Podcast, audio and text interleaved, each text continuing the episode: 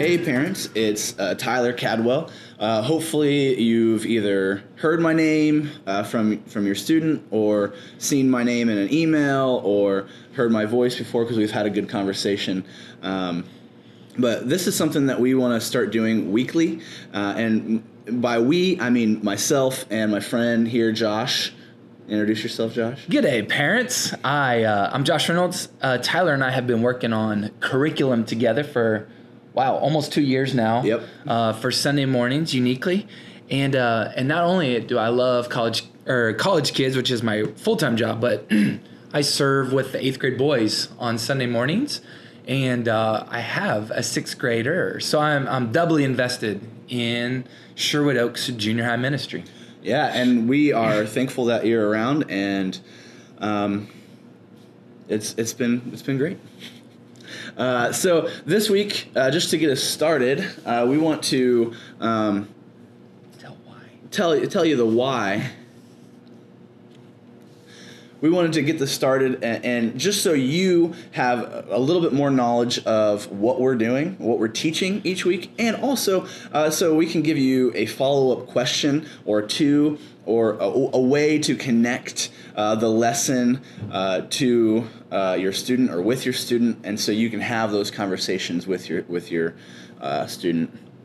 Uh, this week, uh, we're diving into uh, and continuing our Luke series, and we're, we're looking at Luke 3 21 through 23, which is a really short passage. Right. And by diving in, you mean literally. Literally diving in. It is the passage on Jesus' baptism. Heyo! Ayo. and we get to we get to walk through a little bit of what Jesus experienced and and you know what he went through in that time and how his cousin uh, John got to baptize him. And you know our walkout is. Uh, we're going to ask your student do you have a sensory baptism experience Yeah. By sensory, one of the things that we always want, uh, especially a junior high student, to do is to interact with scripture for him or herself. And so, one of the easiest ways is to put themselves in the shoes and practice empathy. So, what did I see, smell, touch, taste? Hear as a participant within a Bible story. And so we're asking students to do that for Jesus' baptism, but it's to set the table for a follow up question.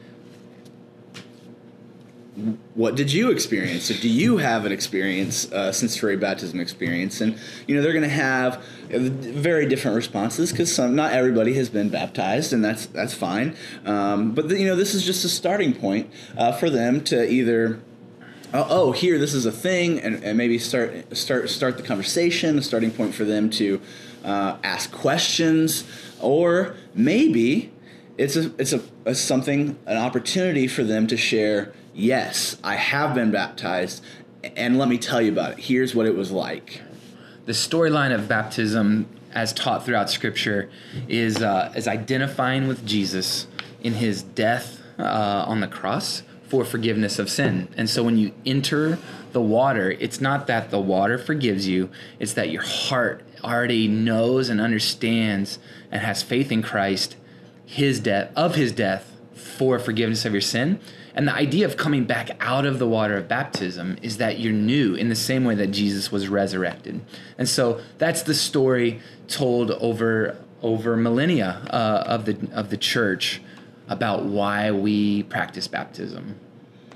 yeah and so what we would love is if you at home were able to share your baptism story. And, and if you haven't been baptized, you can maybe start exploring that. And we would love to even talk to you, open the conversation uh, with, with myself or Josh, and, and talk to you about that. But if you have a baptism story to share, we, we think it would be awesome if, that, if you shared that with your student. Cool. Uh, I know that mine involves running barefoot through the snow from when my dad baptized me when I was uh, a student. So there's a fun story that I get to tell my sixth grader throughout this process. And so looking forward to weekly uh, investigating what is being taught and then a great follow up question because we want you guys to be engaged with the spiritual life of your student Mm-hmm. in an even more specific way as they walk out of Sunday morning and time with us. So, Yeah. looking forward to uh, building a consistent conversation through a channel like this. Absolutely. Thanks so much for all you do. If you ever have any questions or, or anything, you can always uh, email me, uh, tcadwell at socc.org. Uh, and, I'd, and I'd love to hear from you guys and, and um, just the different things going on and how we can better help you. Uh, and we will check you out next week. Uh, let's, you know, make sure you subscribe. It, it'll come out weekly. Um, we're going to send the email out, but it, it's always good to, to subscribe just so it comes out regularly. That newfangled internet. Newfangled internet. All right. Thank you guys.